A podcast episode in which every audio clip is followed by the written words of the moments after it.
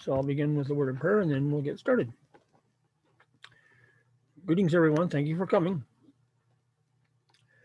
Father in heaven, we give you thanks for the faithful men and women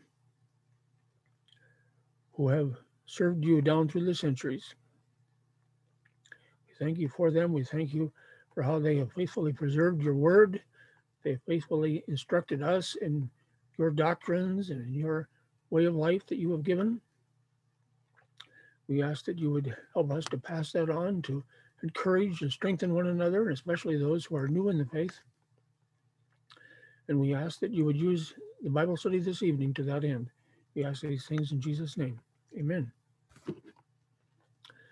Tonight, we're going to continue in church history. We're going to look at the church fathers, part three. Uh, this is a particularly enjoyable lesson to me because um, I get to talk about two of my favorite church fathers, Polycarp and Irenaeus.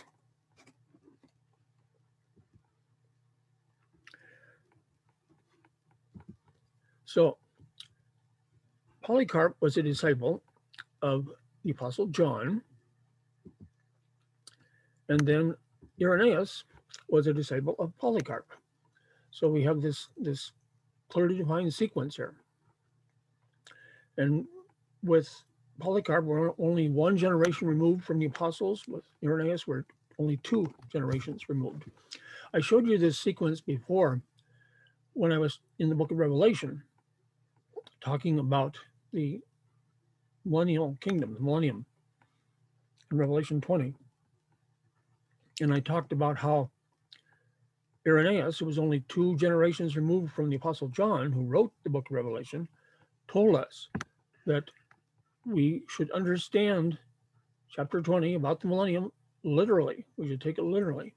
So I find that much more reliable, the witness that Irenaeus gave, than the ideas of Augustine in the fourth century, telling us that uh, we need to think differently and redefine it. No, I think that I think that Irenaeus had it right. So these are the two men we're going to talk about this evening, Polycarp and Irenaeus.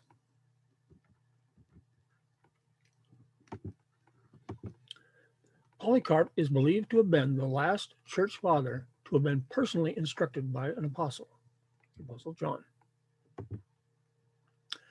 While being transported to Rome for execution, we, we, we learned about this in the the first lesson of the church fathers when we talked about Ignatius of Antioch. So while being transported to Rome for execution, Ignatius, Bishop of Antioch, was ministered to by the recently appointed Bishop of Smyrna, Polycarp. Uh, Polycarp was just a young man at that time. Most of the letters Ignatius wrote en route to martyrdom while he was being transported to Rome were to churches but one was to an ind- individual, the man who had befriended him, Polycarp. One of Polycarp's letters also survives to our day. Polycarp's letter to the Philippians, written about AD 110, is perhaps the best document from the age of the apostolic fathers. These are the father, the church fathers who succeeded the apostles. First, there was the, the apostles, then the next generation is called the Apostolic Fathers. So it's one of the best documents from the age of the Apostolic Fathers for giving us a feeling of what typical mainstream Christianity was like in this period. Polycarp's letter was mostly made up of quotations from the New Testament. He warned the Philippians against departing from apostolic doctrine, and especially against the heresy of Docetism. He also exhorted them to live upright Christian lives admonishing them against the sin of greed, and urged them on them the duty of submitting to their elders. Here is Irenaeus' account of Polycarp. So I told you that Polycarp was a was a disciple of John, the Apostle John, and then Irenaeus was a disciple of Polycarp. And Irenaeus is giving us his his recollections of Polycarp who he started listening to when he was a youth. I can tell you, I can tell the very place in which the blessed Polycarp used to sit when he preached his sermons, how he came in and went out, the manner of his life, what he looked like, the sermons he delivered to the people, and how he used to report his association with John and the others who had seen the Lord, how he would relate their words and the things concerning the Lord he had heard from them, about his miracles and teachings. Polycarp had received all this from eyewitnesses of the word of life and related all these things in accordance with the scriptures. I listened eagerly to these things at the time, by God's mercy, which was bestowed upon me. And I made notes of them, not on paper, but in my heart. And constantly, by the grace of God, I meditate on them faithfully. Polycarp died as a martyr in AD 156. The eyewitness account of his martyrdom is one of the most famous that has come down to us from the early church.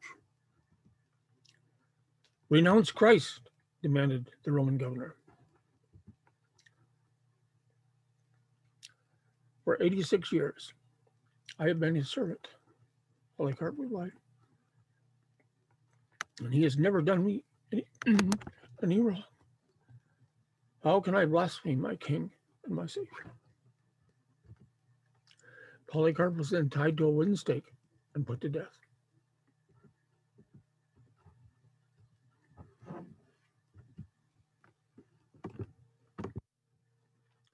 The early church had high regard for its martyrs.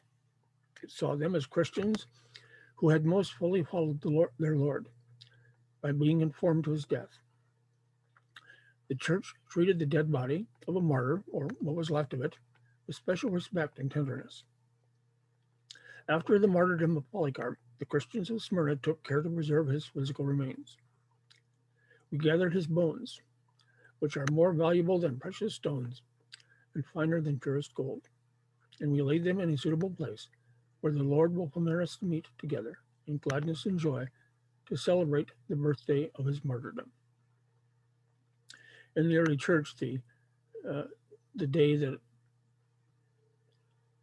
one of the one of their members was martyred was referred to as his birthday. The Smyrnian believers would hold a special religious service every year on the day Polycarp was put to death to treasure in their hearts the memory of their great bishop and martyr. But it is extremely important to understand what is not happening here. We cannot read relic veneration into the treatment of Polycarp's remains by the church at Smyrna. In the early church, the proper treatment of the remains of a martyr was to dress them for the grave and bury them underground. In the early church, the very idea of wrapping up martyrs to keep their remains for personal or liturgical use was abhorrent. An early church leader named Anthony explained that it was offensive, unholy, and unlawful to do so. Despite the value of the bones to the collective memory of the church or for the inspiration of future martyrs, they were not to be kept as relics, for to do so, as Anthony said, was a great dishonor to them. Polycarp's bones were buried, not kept at the church in Smyrna for annual exposition. The annual commemoration of his martyrdom was held at his tomb. The cult of relics, which attributed miraculous healing power to them, to, the relics, did not come along until later, late fourth century and after.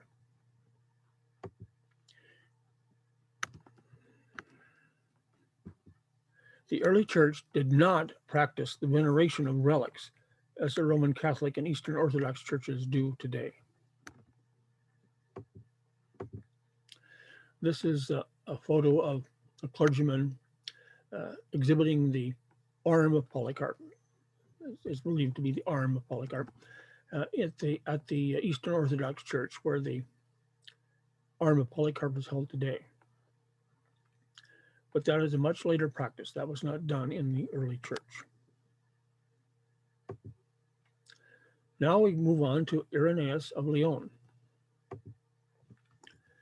The church father Irenaeus, the bishop of Lyon in southern Gaul, what is today France, was one of those Orthodox defenders of an Orthodox Jesus. The Jesus he presented was a Jesus that evangelical Christians would recognize today.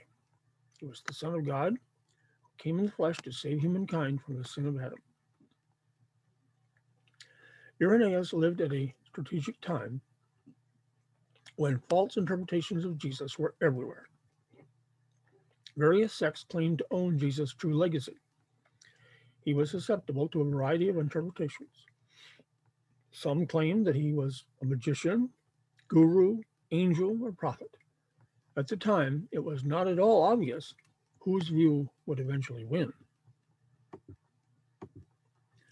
Amid this cacophony of voices, Irenaeus sounded the note that would eventually drown out the rest. Church historians recognize him as one of the major contributors to the emergence of a unified Christianity. One scholar writes, the second century was the century for the construction of, of Christian identity. On the principal, one of the principal architects of that identity was Irenaeus of Lyon. His work shaped the scriptures, the exegesis, the theology, the institutions, and the spirituality of nascent Christianity to such an extent that his imprint is still discernible almost 2,000 years later.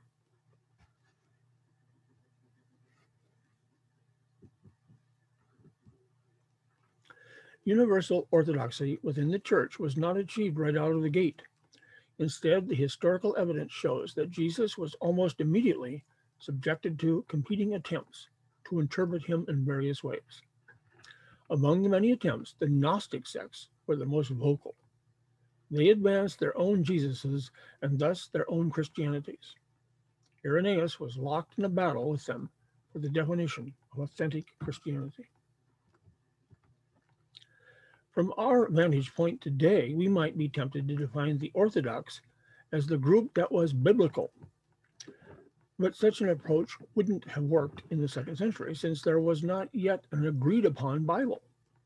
It took a while for the Christian church even to recognize that the Bible contained two testaments, much less to offer a precise definition of which books should be included. Although most of the biblical writings were already circulating among the churches, the process of delineating a proper canon still awaited finalization. As we will see, Irenaeus was one of the leading figures in establishing the canon of Scripture. Until this standard was put solidly in place, the heretical factions tried to make the Scriptures their own. It was not that some groups used sacred writings and others avoided them. Rather, the questions were which texts are authoritative? How should they be interpreted? By what authority do they speak? Whose interpretations of them are correct? These are the questions Irenaeus was attempting to answer once and for all. The way to determine orthodoxy, according to Irenaeus, was to go back to what the apostles had proclaimed as Christ's own word. To achieve this, Irenaeus argued for three main things. One, a universal church whose leaders drew their authority from teaching the same doctrines as the apostles. Two, a universal church whose Bible is composed of two testaments written by prophets and apostles. And three, a universal church whose Bible is interpreted in light of the apostolic preaching summarized in the early statements of belief, instead of by fanciful narratives and cosmic mythology. We will see how Irenaeus used these three concepts to forge a consensus that eventually defeated the many advocates of alternative Christianities. But first, we will examine what we know about the life and times of Irenaeus and about the Gnostic teachings he fought against. As Bishop of Lyon, Irenaeus came to minister in the western part of the Roman Empire. But he was born in the east and retained many points of contact with his native Asia Minor. Though we don't know the exact date of his birth, scholars usually assign a date somewhere around AD 130. He grew up in Smyrna, where Bishop Polycarp, of Ignatius of Antioch, presided over the church. It was Polycarp whom Irenaeus remembered as a powerful and formative presence in the early years of his life.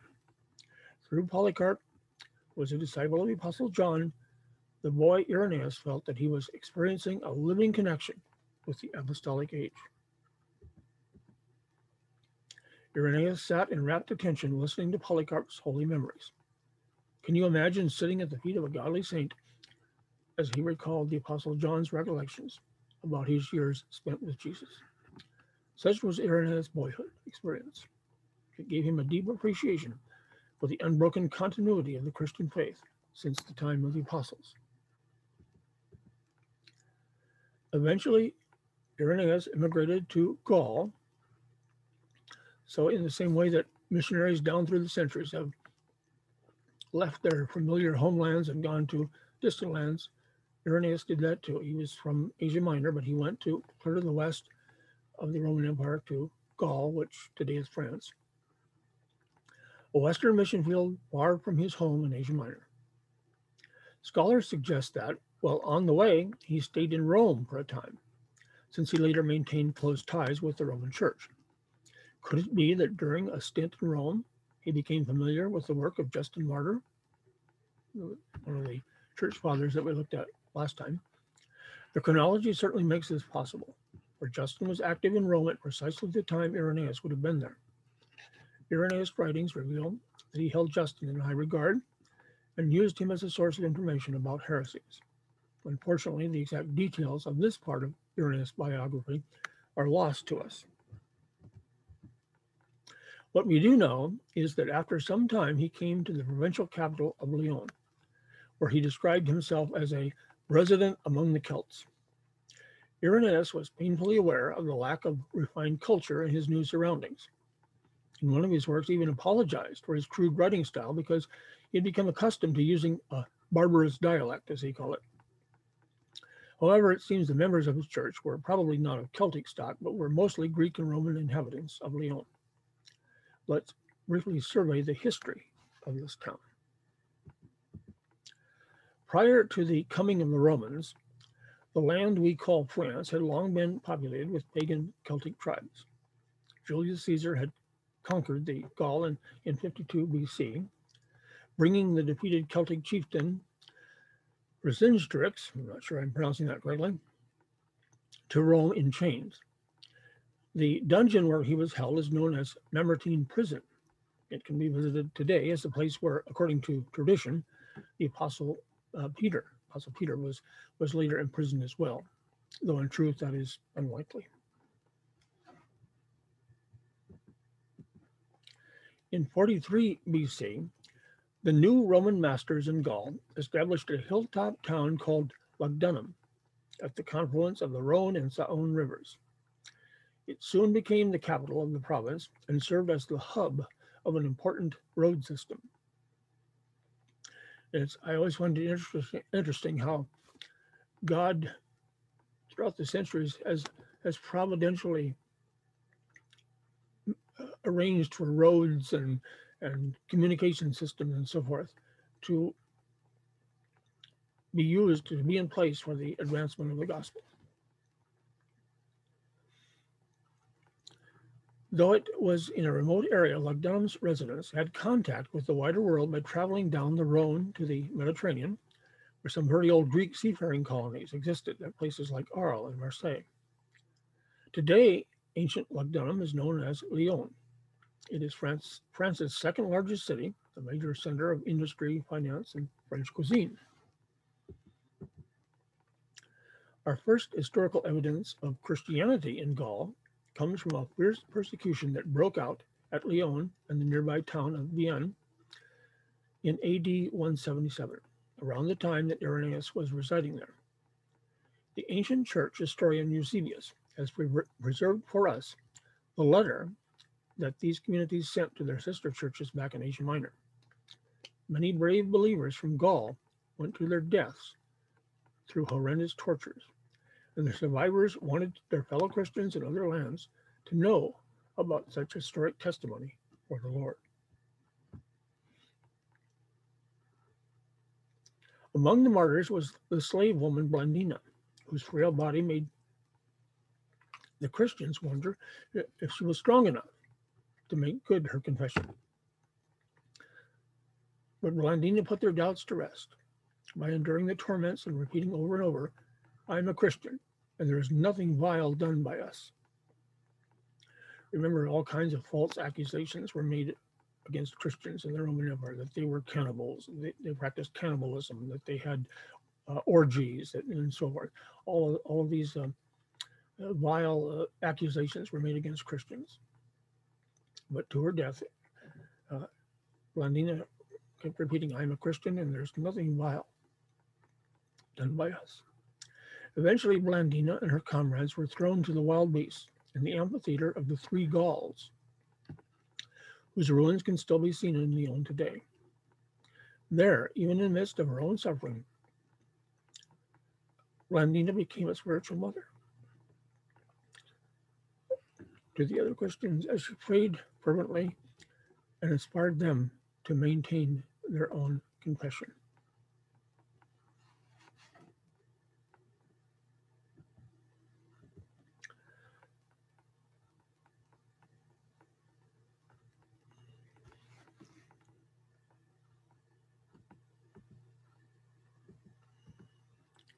The horrors experienced by these ancient believers can hardly be overestimated. These were the events that happened to Irenaeus' brothers and sisters in Christ. Such were the times in which this pastor lived. The aged bishop of Lyon, Pothinus, also died during the persecution from a harsh beating and the terrible condition inside the prison. When the persecution subsided, Irenaeus was named to take Pothinus' place as bishop. We don't know much about his ministry in Lyon except that he maintained close ties with the church at Rome. When a delegation was sent to Rome from Gaul with a copy of the letter describing the recent persecution, Irenaeus was appointed as its bearer. It has even been argued that Irenaeus wrote the, the account of the martyrdoms himself. The letter's opening commendation reads we have requested our brother and comrade Irenaeus to carry this letter to you, and we ask you to hold him in esteem as zealous for the covenant of Christ. The letter goes on to say that if anyone deserves to be held in high regard, certainly Irenaeus is foremost among them. Obviously, he was greatly admired by the churches of Lyon and Vienne. Our final glimpse of Irenaeus comes from another fragment of a letter that has survived in Eusebius church history. In a letter to Victor, the Bishop of Rome, Irenaeus urged him not to act rashly in a theological dispute over the date of Easter and the practices associated with it. Victor had attempted to excommunicate the churches of Asia Minor because of their divergent view on these matters. As we would expect, Irenaeus sharply disagreed with this move against the beloved churches of his youth. But instead of laying into Victor, Irenaeus penned a respectful and wise letter, urging him to reconsider his actions. He reminded Victor that Blessed Polycarp had once come from Asia Minor to Rome. At that time, the previous bishop of Rome had maintained close fellowship with the with the respected emissary from the east. Uh, that bishop's name, by the way, was Anicetus. Despite their theological differences, the churches of Rome and Asia Minor had been in full fellowship. Polycarp had even been invited to officiate at the Lord's Supper in Rome. Their doctrinal disputes were not deemed significant enough to break the unity of the whole church. So, too, in the present case, Irenaeus insisted the churches should be in harmony with one another and should agree to disagree about some minor questions. Irenaeus comes from the Greek word for peaceful. Eusebius picked up on this, on this meaning with his, with his comment that Irenaeus, who was truly well named, became a peacemaker in this matter, exhorting and negotiating on behalf of the peace of the churches. With this final act of peacemaking, we lose sight of Irenaeus in the midst of history. Later tradition asserts that he died as a martyr, but no certain evidence of this exists.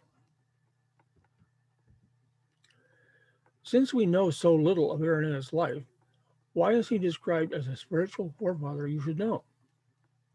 It is not because of his biography, but because of the writings he left. Irenaeus bequeathed to later generations two very significant works, which makes him one of the most important theologians of the early church. The first is a little book called Proof of the Apostolic Preaching, in which Irenaeus comments on the basic creed he knew in his day and defends apostolic doctrine through scriptural exegesis. But most scholars consider Irenaeus' other surviving work to be his most significant. This great five volume treatise is titled The Detection and Overthrow of What is Falsely Called Knowledge. Today it usually goes by its shorter name against heresies. Irenaeus viewed these heretics as a deadly threat to the church. Let's take a look at what the Gnostics actually taught.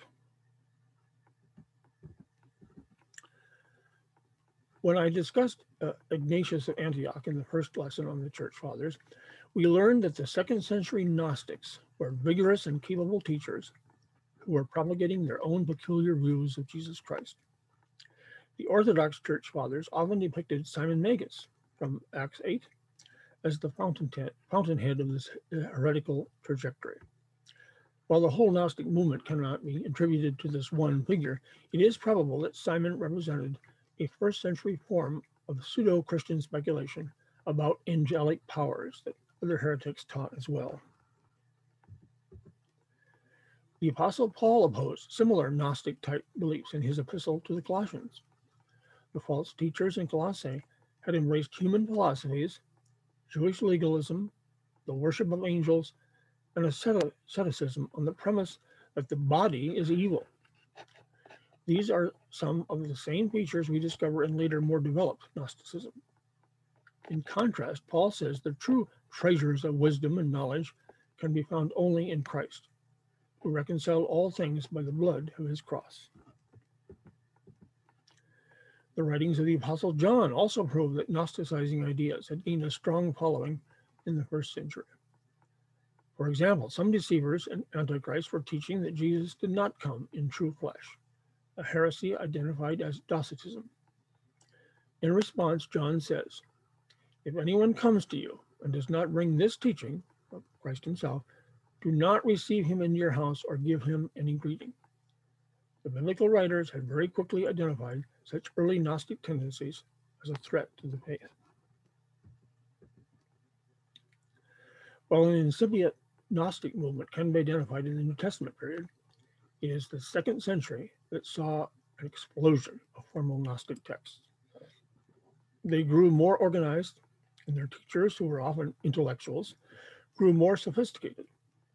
In this way, many common people who had initially been drawn toward Christ were being led into error. By Irenaeus' day, the multi-hued conglomerate of Gnostic beliefs had become a potent force that threatened to swamp the Orthodox Church. Irenaeus immediately recognized the danger. At a critical juncture in church history, he offered his book against heresies as the Christian answer. What exactly did the Gnostics believe? Their myths seem so ridiculous to us today that we can scarcely believe anyone would have ever embraced them. But we must acknowledge that for many ancient people, Gnosticism offered an attractive alternative to Orthodox Christianity. Spiritual seekers were drawn to its seeming intellectualism and mysterious insights into the cosmos. There's just something that's so alluring to people when when someone says, I know something you don't know. And if you do what I say, you can you can know these secrets too.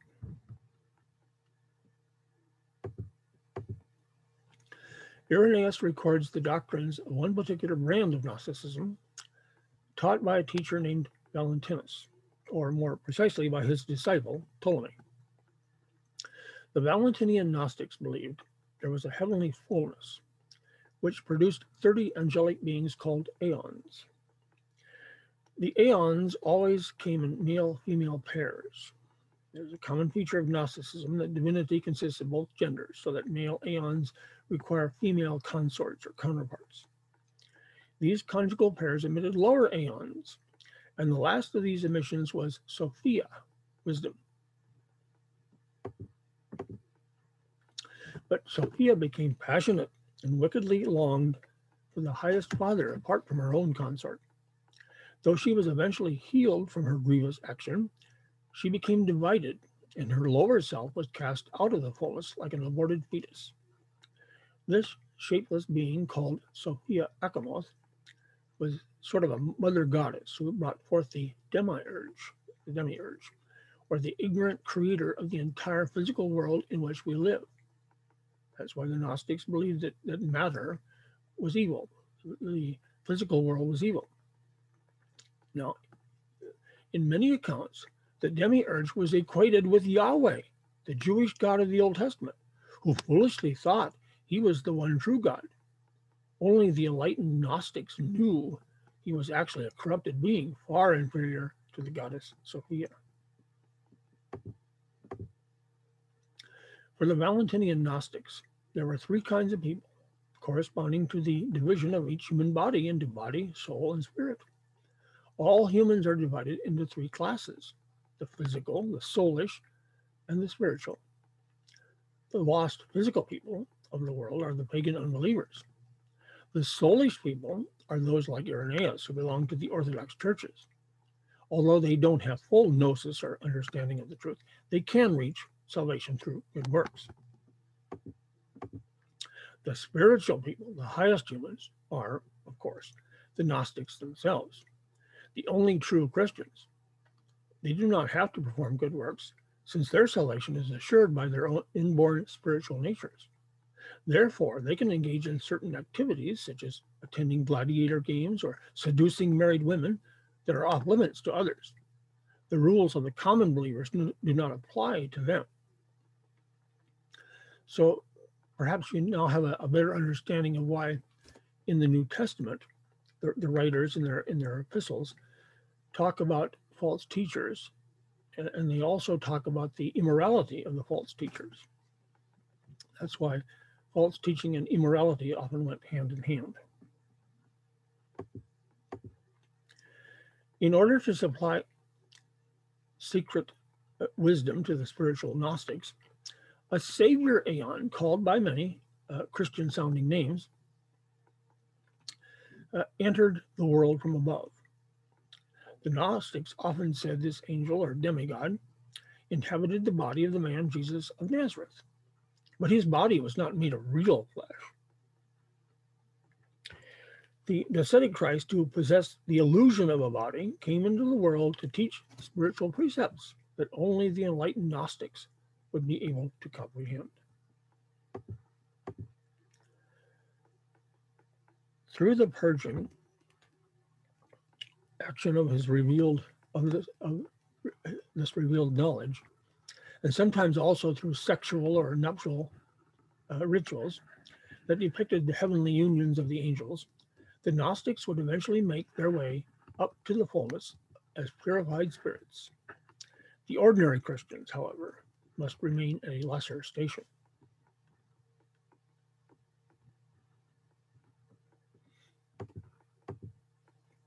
So then what do we discover as the distinctive themes of Gnosticism? First of all, we can easily see how Gnosticism emphasized spiritual elitism.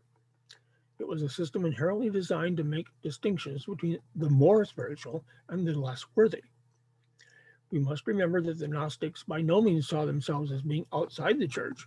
Rather, they believed they were the most faithful expression of what Christianity was supposed to be. By claiming to have access to truths that no one else had, they enticed fragile Christians from Orthodox circles toward their mysterious doctrines. They also taught uh, that they did not have to abide by the moral standards that lesser believers had to obey. Eventually, the Gnostics separated themselves into competing congregations that claimed superiority over all other Christians. They alone were the elite, the spiritual elite. Another feature of Gnosticism was its lack of historical emphasis. Since salvation came through mystical knowledge, the historical actions of Jesus Christ, which were not even performed in a real body, possessed no importance. In this way, the Gnostics robbed Christianity of what actually is its centerpiece the saving work of Christ on the cross and his bodily resurrection from the grave. This is exactly what the apostles had emphasized so clearly. Their preaching centered on the crucified and risen one. Repeating a very ancient summary of the gospel, Paul wrote, I delivered to you as of first importance what I also received that Christ died for our sins in accordance with the scriptures, that he was buried, that he was raised on the third day in accordance with the scriptures. I think it's uh, significant that twice in that in those two verses we see in accordance with the scriptures, in accordance with the scriptures. What scriptures was Paul talking about? He was talking about the Old Testament scriptures, scriptures that Gnostics don't like because they believe that the God of the Old Testament was a corrupt, a corrupted being. But Paul asserts that the death and resurrection of Christ was according in accordance with the scriptures. Irenaeus recognized that the Gnostics were not telling the same story the apostles had told. So he made their lack of apostolicity a major part of his detection and overthrow of what is falsely called knowledge, the whole title of Against Heresies. Third, the Gnostics used a dubious method of biblical interpretation to advance their doctrines. They found secret meanings encoded in the pages of the Bible.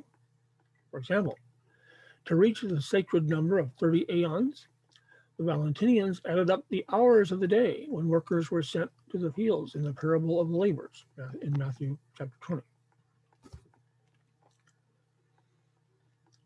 Irenaeus believed that using cryptic symbolism and arcane codes manifestly was not the way the Bible should be interpreted. He compared it to someone who took apart the stones in a mosaic depicting a king, reorganized them into a picture of a fox, and then called the fox the intended production. I, I, find that a, a, good a good picture, a good analogy. Only a fool would be carried away by such a methodology. Instead, the believer should interpret Scripture in the light of the rule of faith received at baptism. The rule of faith was a synopsis of the earliest Christian gospel that new converts could easily memorize, essentially the, the precursor to what we now call the Apostles' Creed. As such, the rule served as an accurate summary of Christianity in the form that the apostles had always proclaimed it. This original form of belief about Jesus was notably distinct from what the Gnostics were saying. By referring to the foundational truths in the rule, Orthodox Christian interpreters could make sure they understood the Bible correctly. Are the religious concept of Gnosticism still around today? Absolutely. In Wheaton, Illinois, a place normally, normally noted for its evangelical Christianity, a stately brick building serves as the national headquarters of the Theosophical Society. The Theosophical Society is a movement that is stunningly akin to Gnosticism in its search for divine wisdom. The Theosophical Society espouses views that Valentinus would, could well have endorsed. But modern theosophy is not the only manifestation of Gnostic type belief in America today. There are a number of groups that actually call themselves the Gnostic Church in one form or another, particularly on the West Coast. Just Google the term Gnosticism and see for yourself that the worship of the goddess Sophia is still flourishing in the 21st century, just as she was in the second. Having encountered Gnosticism in detail, Perhaps you have a greater appreciation of the threat it posed to authentic Christianity and why pastors like Irenaeus were so eager to refute it. The church fathers were shepherds of their flocks, so of course they wanted to protect their sheep from spiritual dangers.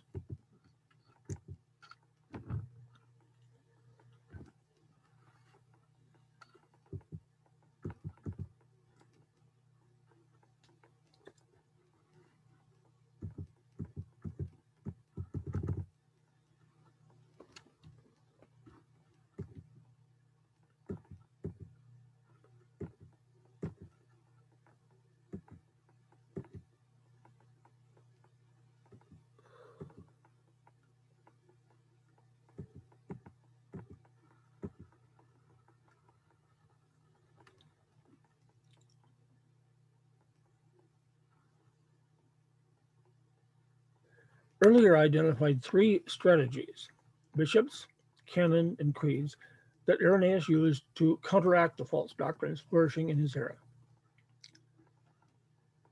Irenaeus argued for a universal church whose leaders drew their authority from teaching the same doctrines as the apostles. For Irenaeus, true Christianity was identical to the earliest preaching of those who had walked and talked with Christ. Irenaeus lived at a time when the Christian message was transmitted through oral proclamation as well as through written text. One of the best ways to preserve the gospel message was to follow Paul's command in 2 Timothy 2 2, that the truth should be personally entrusted to faithful witnesses who would hand it on to ensuing generations. Irenaeus taught that the bishop and his council of presbyters, elders, were the ones entrusted to guard the apostolic deposit of true faith. In contrast, the heretics boldly asserted that they themselves are wiser, not merely than the presbyters, but even the, the apostles, because they have discovered the unadulterated truth. By emphasizing the apostolicity of the Christian church, Irenaeus essentially declared that he and his fellow believers, instead of the Gnostics, represented the original church of Acts in a later generation. While such claims of apostolic succession are more difficult to make today, it was a strategy that worked quite well in the second century. Uh, secondly, a universal church whose Bible is composed of two testaments written by prophets and apostles. It may be surprising to learn that Irenaeus was the first person to use the term New Testament to mean what we mean today a new revelation from God about Jesus Christ contained in a new set of writings. Of course, we shouldn't think that Irenaeus had figured out exactly which writings belonged in the biblical collection. In his day, the boundaries of the church's canon were still being determined. Nevertheless, Irenaeus clearly understood the church to possess authoritative new texts that came from the apostles and therefore contained God given truth.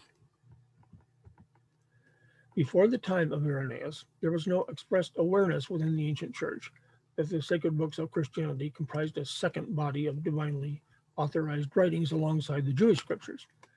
The earlier fathers certainly possessed books that they revered as holy, but they did not yet speak of them as a well defined second testament. The process of determining which books were actually in the canon of scripture was just starting to occur around the time of Irenaeus was pastoring his church in Lyon. For Irenaeus and the other Orthodox writers of his day, the church's reverence for and plain interpretation of the prophetic and apostolic writings was a vital strategy to refute heretical notions. Both testaments were understood to reveal one and the same God who was working out his will for humankind across the ages. Irenaeus perceived what we call the Bible to narrate a single grand story of redemption. Scripture's first part describes the benevolent God who created humans in his image, while its second part tells how the corrupted and fallen image of humankind will be eternally restored in Jesus Christ. Such a cosmic understanding of salvation is one of Irenaeus' most impressive achievements. Third, a universal church whose Bible is interpreted in light of the apostolic preaching is summarized in the early statements of belief instead of by fanciful narratives, and cosmic mythology. We've already seen how Irenaeus castigated the Gnostics for tearing apart the mosaic of Scripture and re- reassembling it into something foreign. What then was the proper key for biblical interpretation? For the Orthodox Church, the core message of Christianity was conveniently summed up by the rule of faith used to instruct new converts before baptism. This rule of faith provided believers with a synopsis of what the Bible was all about. It certainly did not contain a bunch of myths about primal aeons. Rather, the rule taught one creator God who spoke by the Spirit to the Hebrew prophets. This Father God has been supremely revealed in the life, death, and resurrection of his Son, who was incarnate by a virgin for our salvation. The future holds a final resurrection for all, with reward, rewards for the righteous and punishment for the wicked from the Lord Jesus Christ.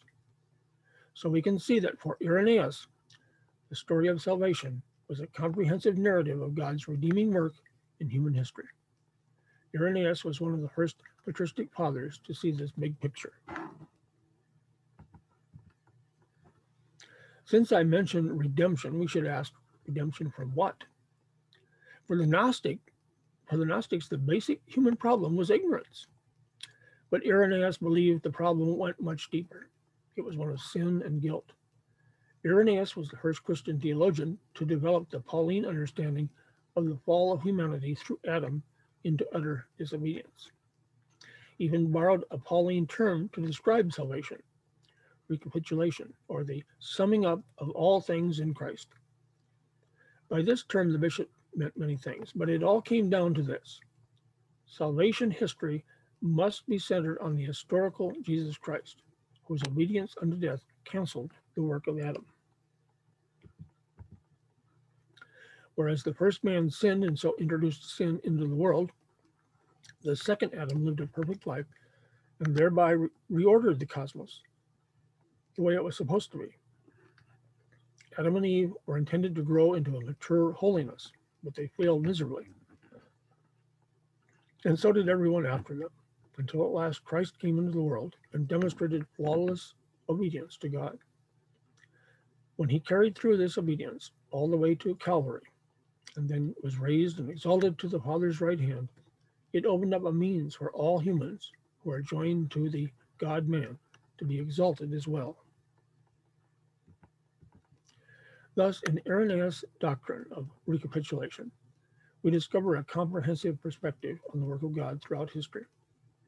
Instead of indulging in theosophical speculations, Irenaeus recounted the biblical story which speaks of creation, degradation, incarnation, redemption, and the final recapitulation of all things through Christ the Lord. This recapitulation idea Jesus undoing the sin of Adam so that humans can be elevated into God's life by being joined to the perfect and victorious God man will become an important patristic theme. So many later church fathers followed in Irenaeus' steps.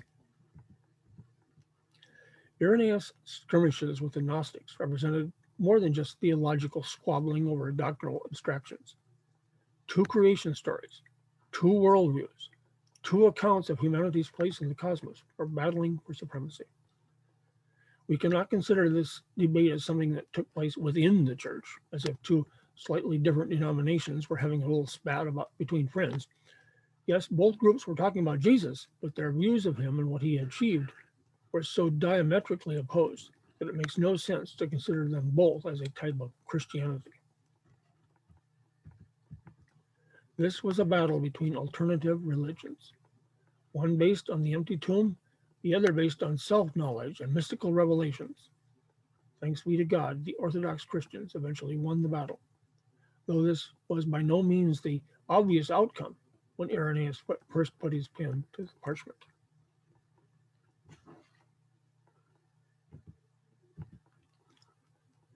And yet it was precisely at the time of Irenaeus' monumental against heresies that the tide began to turn. Through strategies that emphasized the apostolic roots of Christianity's leaders and scriptures, Irenaeus became a key architect of the unified Christianity that would eventually marginalize all other competing Jesus religions. Never again would Gnosticism pose the threat of becoming the authentic version of genuine Christianity.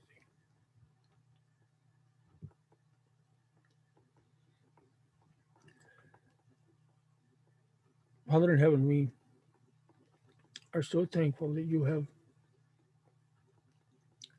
providentially provided the men and women down through the centuries who would remain faithful to you and who would pass on the true Christian faith, who would do battle against all forms of heresy. And we are just so thankful that you have guided them, that you have protected us from these heretical ideas that keep popping up down through church history, just relabeled and repackaged the same old tiresome heretical ideas. We thank you that you have provided men like Bob DeWaay to alert us to the, the dangers that are out there and the, the many errors that go under the guise of Christianity. They like to wear that label, but are actually just repackaged heresy. We thank you for protecting us, and we thank you for the knowledge that you have given us. We ask that you would help us to faithfully share that information, that knowledge with those around us about how they can be true Christians, following and staying within the true faith that you have provided for us down through the centuries. Thank you for these things in the name of Jesus. Amen.